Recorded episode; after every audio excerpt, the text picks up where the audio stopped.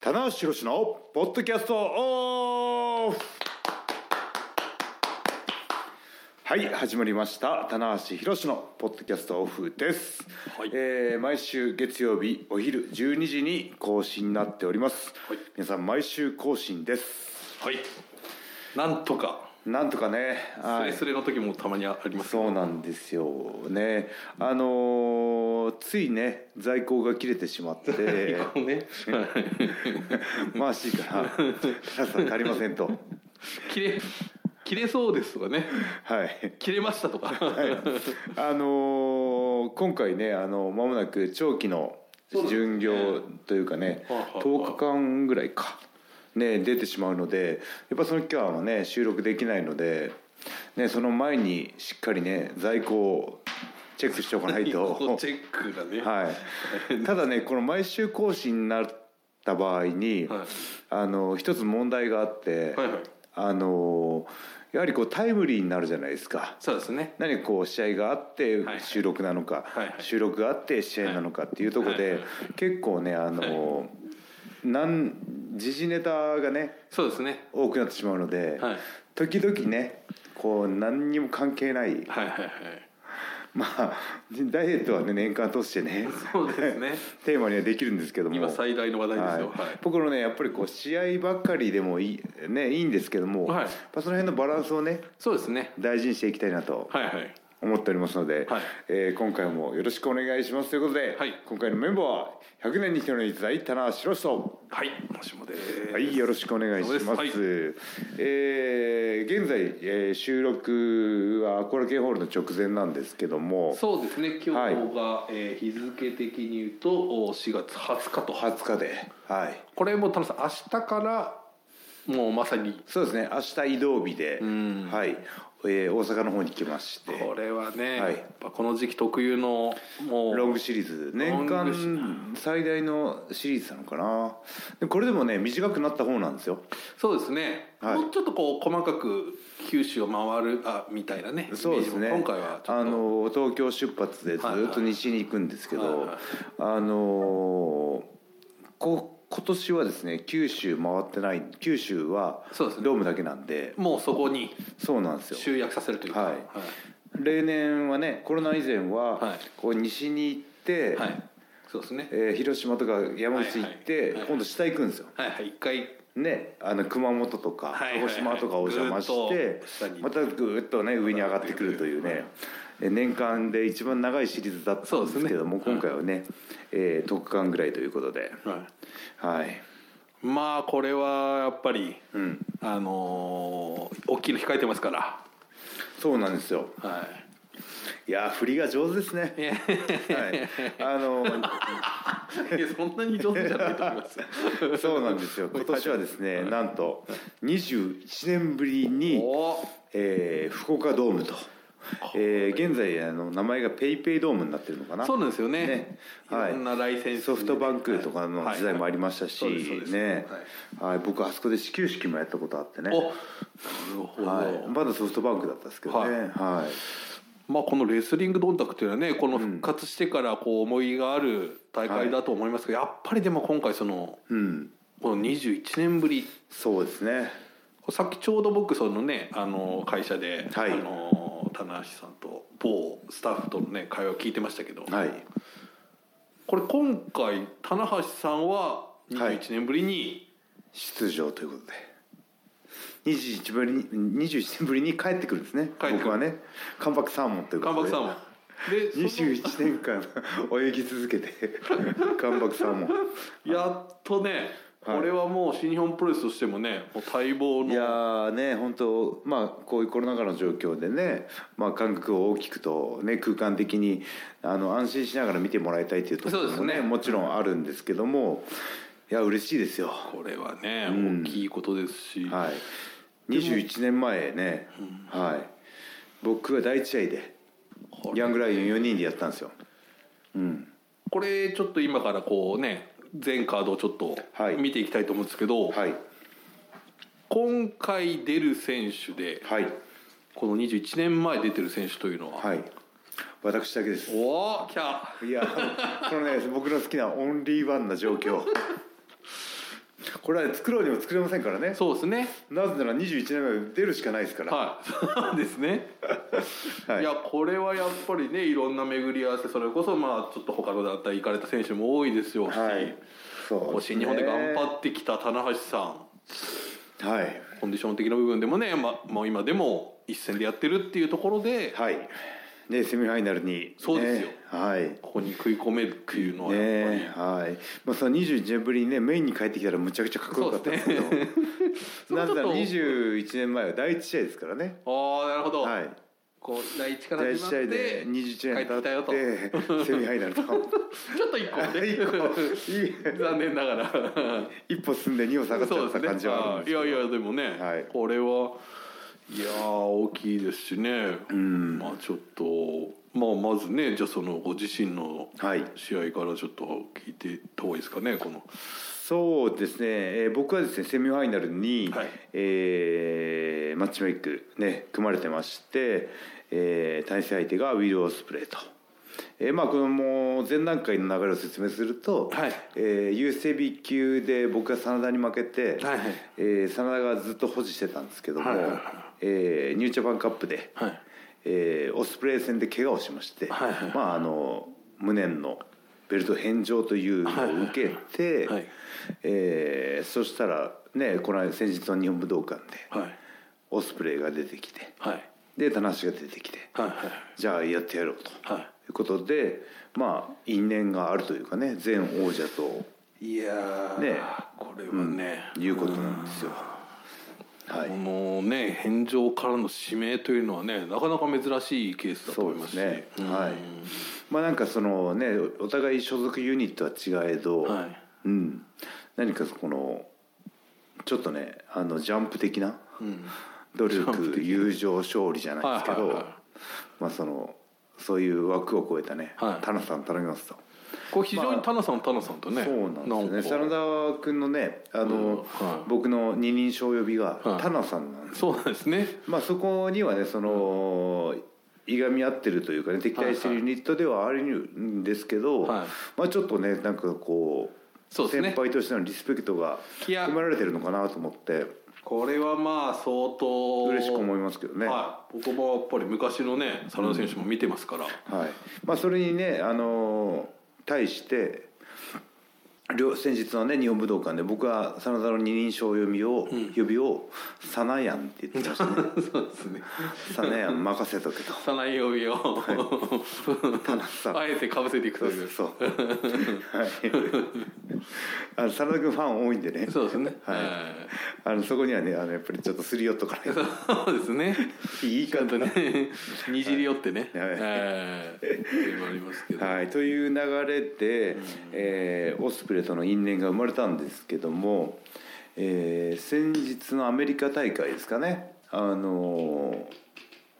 またねこの流れがね、ま、なんかこうややこしくなったのがそうなんですよオねスプレイはがモクスリーとしてしたんですね、はいはいはいはいそしたら、まあ、モクスリーが勝って、は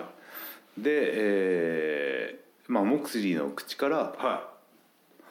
棚橋は3年間俺から逃げ回ってると。いこれはこれはあの実況席の田中選手もびっくりというええっていう 急にあの矛先がこっちに来て 完全にねうんでもその速攻で指名される前に、はい棚橋オスプレイがもう決まってたのでそうなんですよそうなんですよまあこれで棚橋が勝ってねはいかないとかっこつかないとはいうところもあるんですけど、いは僕がオスプレイの立場だったら、はまあ棚橋倒して、いはいですねつまいてあの目視もう一回だって言いたいだろうし、そうなんですよというところでの今回のはいドンタクのシチュエーションの説明は以上です。おはいはい、まあだからこのワシントンを見据えた戦いでもあるというそうなんですよね。いやワールドワイドになりましたね。そうですねいや21年前第一試合そんなこと考えてなかったです よ。もうね誰一人誰一人こんな未来は予想できなかった。まあそれ 目の前の相手をぶっ倒すしかねそう今の中島さんってとかねそういう感じですよね、うんいやー面白いなー、はい長くやってると。時空をね、はいこそういう時空を飛び越えてる感じはありますねそうですねはい、ねなるはほどなるほどあでもあれですねまさにそのもしかしたらですけどちゃんと調べてないですけど、い、はいまあ、第一試合にそういう意味で言うと時空を超えた方がもう一人出るじゃないですかはい、出ますねはい、藤波さんがねこの方がねはいこの方もまあ出られてもう藤波さん出られてるんですけ出まどすよねその2001年の福岡ドームには出られてないとあそっかそっかいうことみたいですねあじなのゃあで本当にこれタダさ本んだ当けなんにですねはいあの何かでねこうシンプルスカイオンリーワンになりたいとは思ってましたけ どあーちゃんとそこの調査も、 あれ藤原さんかぶってそうだなみたいいなや藤波さん絶対出てると そう思っですたねら俺もそう思ってましたはい、ははいい、出てなかったみたいですねなるほど、はいじゃあそこのオンリーワンはもうこれは間違いないと、はい、いうことでオンリーワン賞をいただきまオンリしーた。ワン賞いただきました、はい、はい、あのーまあそのね21年ぶりの開催ということでやはり新日本プロレスはねあもう力入ってましてですね、はいえーかなり多くのタイトルマッチいやそうですねがね、はいえーラインナップされてまして、はいまああの他のねあのカードの見どころなんかも、はいちょっとね紹介していきたいんですけども、はいメインイベントは、えー IWGP セパイセパイ じゃないそうですねセパイ IWGP 世界ヘビー級だいぶはいそうですねね、えー今年3度目のねいやー対決となる岡田和親対ないってはあ読めんなこれは読めんなこれはどうですか読めんのよこんだけねちょっといろいろこう今回こっちじゃないかなっていうね見立てはねまあ、いつもねあるんですけど、はいはい今回ちょっとね、は僕が迷ってる迷ってるってこと、はい僕が予想つかないってことは、はいファンの人も結構あこれはね予想しがたい状況ではありますねこれあれですね大将だからその今回三回今年3回目というのが、いうんあのー逆に、まあ、ちょっとその、まあ今年3回目かっていう声も最初ありましたけど、はい逆に言うと今年3回目でうん1勝1敗っていうことは、逆にどうなるんだろうっていそうう興味がはいマジックがちょっとまあ一時期のね、はい田無中丸もようやってましたんでこれありましたねはい東京ドームでやってはい、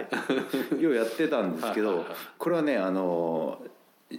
新日本プロレスの当時のシチュエーションがねあのやっぱり田無中村がう一番の売りのカードで、まあ、状況的にもね会社的にもあまり良くないと厳しい時にやっぱ会社としてねはい頼れるカードなんですよ。切り札カードだと切り札カードが、はいその今の岡田内藤に移り変わってるっていう状況なんでね、はい、なんかね僕的にはね、まあ、目に取れなかった悔しさはあるんですけどあこういうカードが生まれてきたんだなっていうね頼もしさがあってなるほどはいうん、まあそして今年ね50周年そうですね40周年でもやったカードだという意味もありますそうしですねはいこう育育ってきたというかいやーねもうこのねプロレスで一番何が面白いかっていうと、はいどどっち勝つんだろうってねあーまあわかんそうですねわかんない時はいはいわ読みにくい時あるじゃないですか、はね、実力差はいはがい拮抗しててとか、は今年一勝一敗でとかっていうところが一番ワクワクするんですよね、はいはいはいうん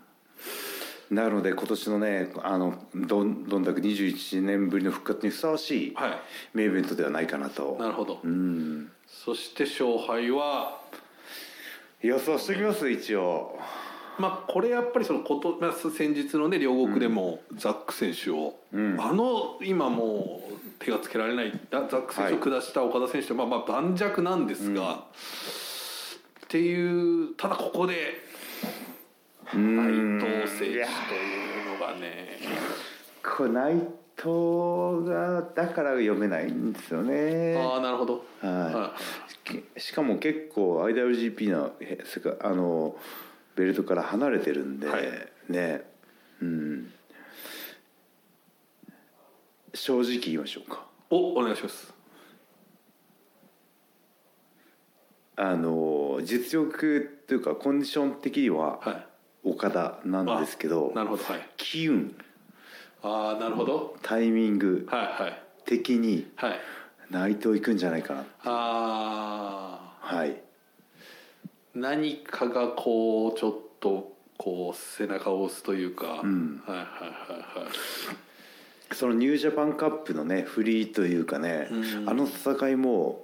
何かこう鍵になってるような気がして、うんニュージャパンカップのこのねそうですねあのーだから今回内藤が岡田に勝つことによって、はいそのベルトだけではなくて、はいそのニュージャパンカップ優勝っていうところもはいはい横取りっていうかね、ああ本当そうですね価値が上上乗せされるという、はいはいはうい、んところもあるんで、ザック選手のこの偉業をはい、かっさらうというか、そう、うん、い、やーこれはあとまあちょっと昨日のコメントとかではね、はいその要するに、まあ、まあ自分は二冠統一を阻止阻止というか、うんした人間だから世界ヘビーをはい、ベルトを欲しいなんて言わないとうん、いうようなこともおっしゃっていてあくまでも岡田に勝ちたいんだとうん、いうようなところも言っていてちょっとそのまあ、まあ、他の選手とちょっと違ったモチベーションで来てるのはあるっていうああ他の選手違うよね、そうですよね、だからそのあくまで対岡田さんっていうところなんでしょうけど、いやーあのねお互い、まあ、意識はしてたんですけどここまでね2人が意識し合ってがっぷり四つになるっていうシチュエーションはあんまり思ってなかったですね、はいはいどっちかがすかして終わるかなと思ってたんですよあーはいはいこの2人の関係性はねああなるほど、はいはいはいはいはい確かにそうですね、はい片思いずつで終わるというか、まあ、どっちかっていうと一時期やっぱ内藤さんの方がね、追っかけるって状況でしたから追っかけるっていねうはいうんこれはだからわからん、まあ、立場こう今は岡田選手も絶対王者的な部分をこう、まあ存在感で切り崩しにかかるっていう、いやーというね2人のメインですけいやーどずるくないですか僕だけこう予想を聞いていやマーシーーの この一社員が予想していいですかねいやまあいやじゃあそのなんていうんですかねこうプレスファンに戻ってあープロレスファンに戻っとていうか純粋にこう楽しみに見れるとしたらっていうまあ、ちょっとこ,、ね、この間ザック選手もインタビューで言ってました、今やっぱその岡田選手一強というか、はい岡田選手対全員みたいなうん構図を確かにこのもし切り崩せる人がいるとしたら、っていう意味では、まあ、まあ内藤さんなのかなってそれがこの時期このタイミングで来るのか、来るとでもこの、ね、50周年の岡田選手路線って崩れてしまうわけだから確かにそこが50周年のクライマックスがく早すぎるってことですねまあなんかでもそれもちょっとまた見てねそのちょっとまたこうまた混沌とするし今ちょっと安定してるはいそのまあ政府みたいなこと言ってはいはいまあ安定したはいあれなんですけどこれをだからまあ内藤さん切り崩すのはまあちょっと見てみたいなっていう気持ちもありますよねね。えそうなんですねこのねベースにね50周年記念イヤーっていうのがね、はいだからありますからねあるからそのファンの人もね、はいまあ、こういう状況ですけどもどうプロレス界盛り上げてくれるんだっていう、はいはいみ見立てはありますよね。うんまあ、今本当に岡田選手が王者で50周年これちょっともうもうみ誰もが認めるそうですね、もう安定のはい、なんですけど、まあ、でもそこを切り崩す内藤さんっていうのがね見れるだからのこの岡田をが誰を倒すかってそうですいそううで視点から見ると、はい、他に誰かいますああザックダメで内藤でしょいやそうですね金谷も怪我してるし、そうですねまあ、高木選手はね安定してますけど高木選手、やったばっかりというかね。うんだからその辺が、まあ、あと井渕選手もまだちょっとまだやねってないちょっとまだっていう復帰もしてないし棚橋がいますいけどまねすね 今ちょっとあえて取ってきましたただね棚橋はは棚橋でやることもあるん でそうなんですよこれもうね一番最初レイアウトされてますし、言いましたけどねはいこれはもういろんなもうね物語がスタートしてるのそうなんでですよね棚橋さん的にはどうしても今のはいこの岡田選手にうん世界ヘビーかけてやりたいっていう気持ちははもちろんあるんですけどあのーその岡田とね何度も短いスパンで戦ってた時期の、棚橋の状況ではないですしあなるほどはい、でその時の岡田でもないじゃないですかあそうですね、はいうん今ねあの岡田と戦ってね正直ね勝てる気しないですあらはいはいまずここをね認めないと次に進めないと思ったのでまあ、レスラーとしてはねそんなこと言ってたらねね猪木さんに怒られ そうですけどやる前に負けることを 考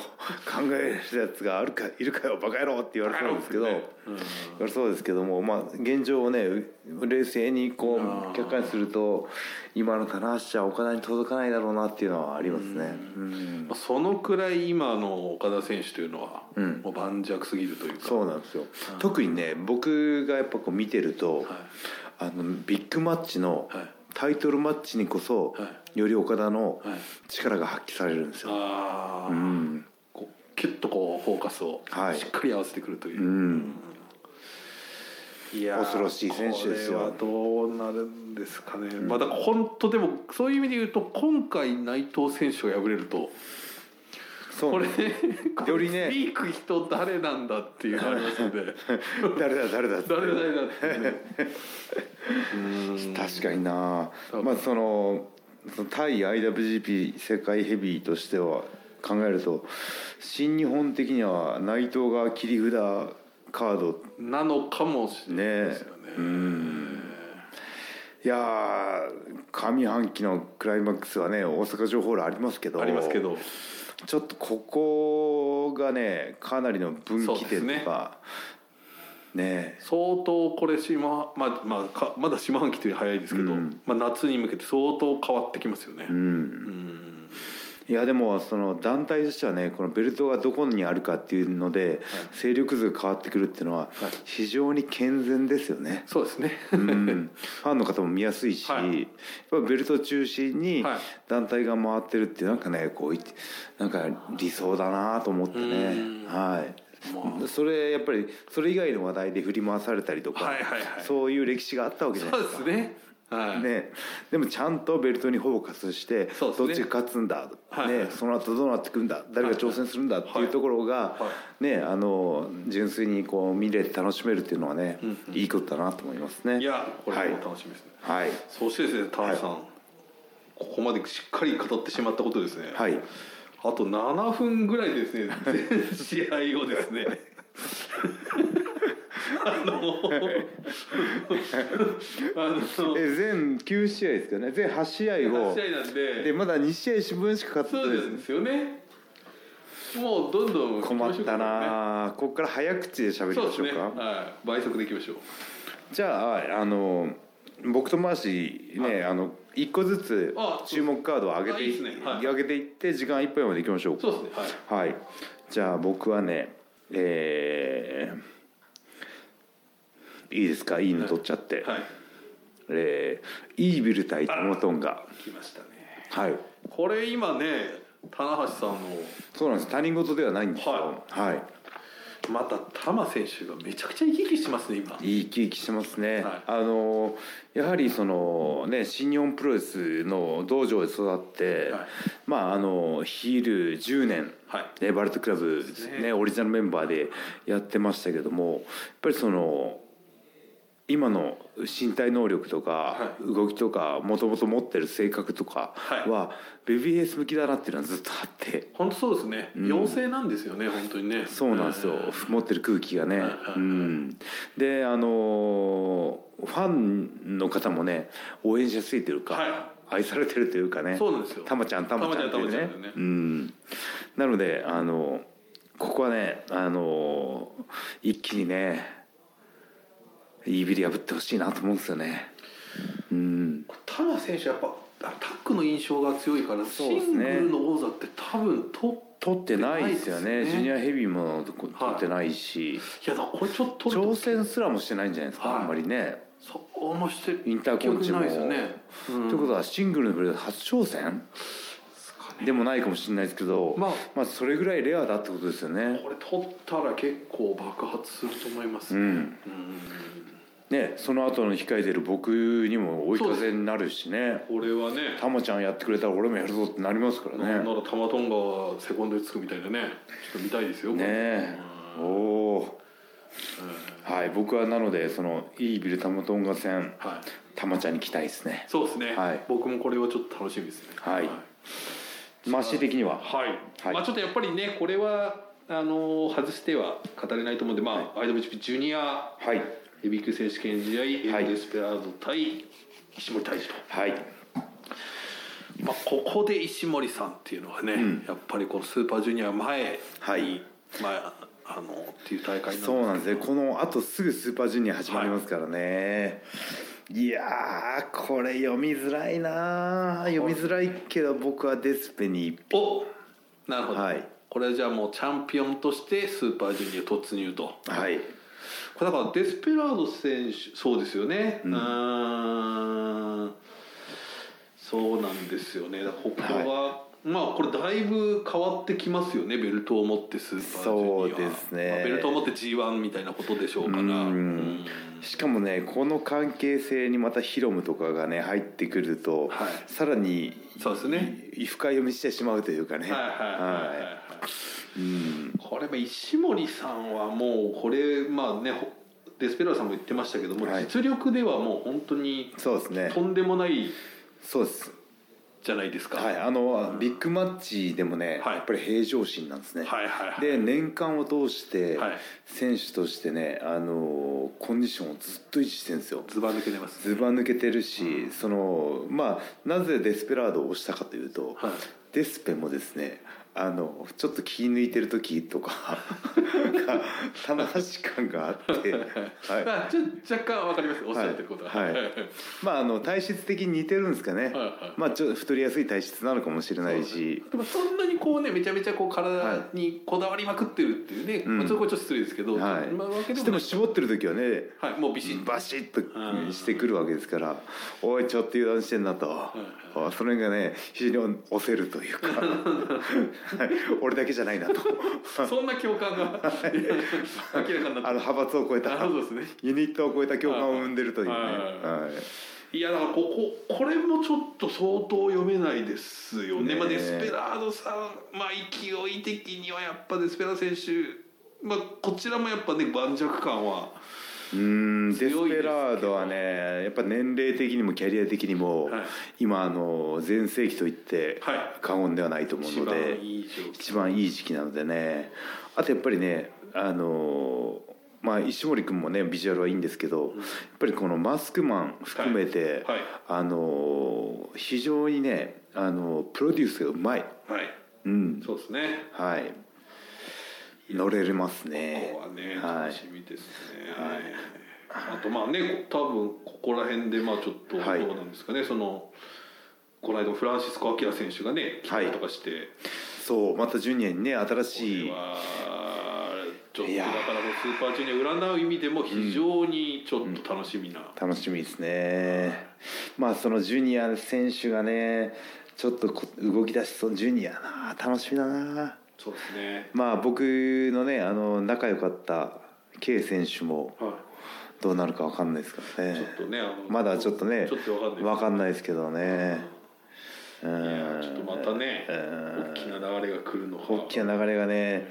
来てほしいなと思うななるほどうん田中さんじゃああと1分なんであと1分29分はいちょっと駆け足で、はいえー、IWC タップタッグ選手権 J3way マッチですけどもはい、これはやっぱりね、あのーまあ、後藤義久仕組みは安定してるんですけども、はいやっぱ王冠中心に回るんじゃないかなっていうなるねほど気がしますね、あーはまあい、勢いというかね時の話題勢いが話題性もありますし、ね、すごいですからうんはい、とそして、はいジュニアタッグ選手権は田口岩戸にはい金丸同期と、これ同期選手は、ねビッグチャンスですね WGP という名前がつくタイトルは初挑戦ああドドラマチックじゃないですか、ねあのー同期もね、あのー僕メキシコ遠征中からまあ知らないやつではないので、そうですよねね、確かに一確かに番努力して上がってきたし、うん大さんのねブログとかにもね昔はそうですねお伝えしますからはいただねあの田口マスターワトはねあの69回防衛するみたいなのそうなんですね 何年かかるんだって言われてますけどねはい、まあその辺もねバカバカしくて乗れるという かねあーはいまあなので今回は田口マスターワトがいきそうだなって気がしますけどねうん、金丸選手もねいい実力者なんでねまあ、51年組としてはねちょっと注目確かにですねそうですねはい、51年組ね棚橋本間、えー金丸ミラノそうですねいい一番コンディションいいですからあ金丸あ先あん生なお酒いっぱい飲んでるみたいな感じですけどそうなんですよ実はしっかり実は一番ねこう動きが落ちてないというかねはい楽しみですね楽しみですねはいさあちょっと駆け足すぎましたが、まあ、タイトルマッチは一応カバーそうトですねラ他もねタンバロア、高橋裕次郎はい藤波選手が参戦といろいろありますけどもそうですねこう見どころいっぱいですねはいいやー頑張らないとなオスプレイなそうですよはいすぐですよ田中さんはい棚橋のねあとココンディションが間に合うのかどうかっていう、ね、そうですよこれね、はいちょっとこの間あもつの鍋食ってる場合じゃないぞとまあそのねはい仕上がったらはいお祝いにという話がありまあしたけじどゃああのどうーですか US をしっかり巻いてそうですよそしてその後にもつ鍋ともうもつ鍋をもうこうはい巻いていくぐらいの 勢いで、ワンツーでスリー厳しい時にもつ鍋で返すともつ鍋みもたいつな鍋食いたい鍋も食べたいみたいそなうそう長浜ラーメンっつう長ね浜もはいぜひ皆さんねねはちょっいとこの勇姿をそうですね念を送ってほしいですねそうですね、えー、もつ鍋ゴールをねもつ鍋もつ鍋とはい心の中ではいはいというわけでね、はい30分やっぱ短いなはい、いあのどんたく間もなくはいね、5月1日そうなんですよねこうねおそらくもうすぐは開催なので、はいねえー、新日本プロレスワールドも、えーおそらくそのワールドプレスリングのねテレ朝チャンネルの方もやるのかな、おそらくその CS 放送もね CS あるもとあ思いりまますすんしでねはいはいあのぜひチェックしておいてくはい、あださい、のとい前うことで日会見もねあの30日に予定されてますぜはひいちょっとあの、はいえー僕その後サイン会もあるかもしれないのであそうですかはいいいですねじゃあこれ、はいぜひちょっとねぜひねゴールデンウィークははい福岡で皆さんよろしくお願いしますということではいはい、以上棚橋宏のポッドキャストオブでした